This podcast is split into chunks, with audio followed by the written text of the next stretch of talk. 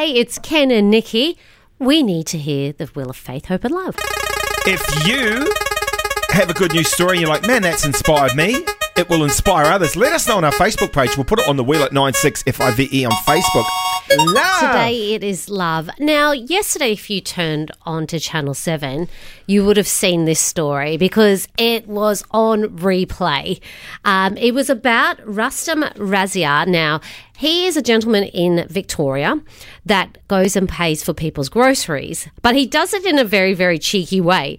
What he does is when people are at the self checkouts or when they're at the uh, the terminal, he doesn't say hi or anything to them. He just gets his card and then he just taps and goes.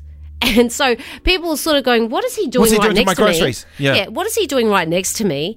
And then they hear the little beep beep and they realize that he's actually paid for their groceries. And the stunned look on their faces, it's just like, what just happened then? And then he just walks away and he goes, "Have a nice day." so Oh, he kindness. does it. You gotta love kindness. He does it. And, and they and they often will follow him. What?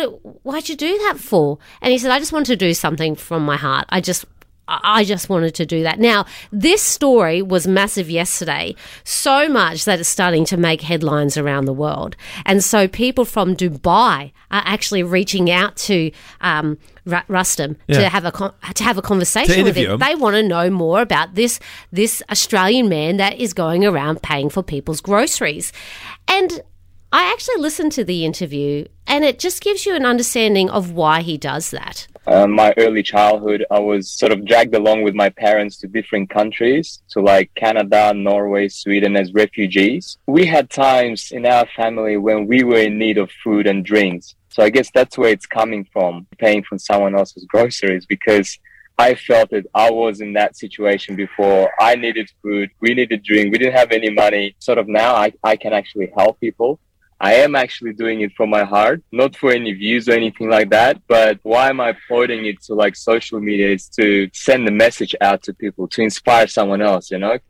What a great guy. I mean, the whole thing is out of what he, you know, needed as a child, and now he sees how hard it is. He can empathise with other people, and uh, good on him. What a great reputation to have. To start, you know, to know. I uh, when I heard his story, and and I think about everybody.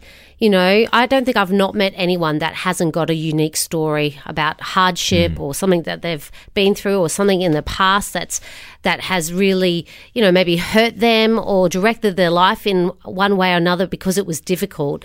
And when a situation comes like that in our life, there's a few ways we can deal with it.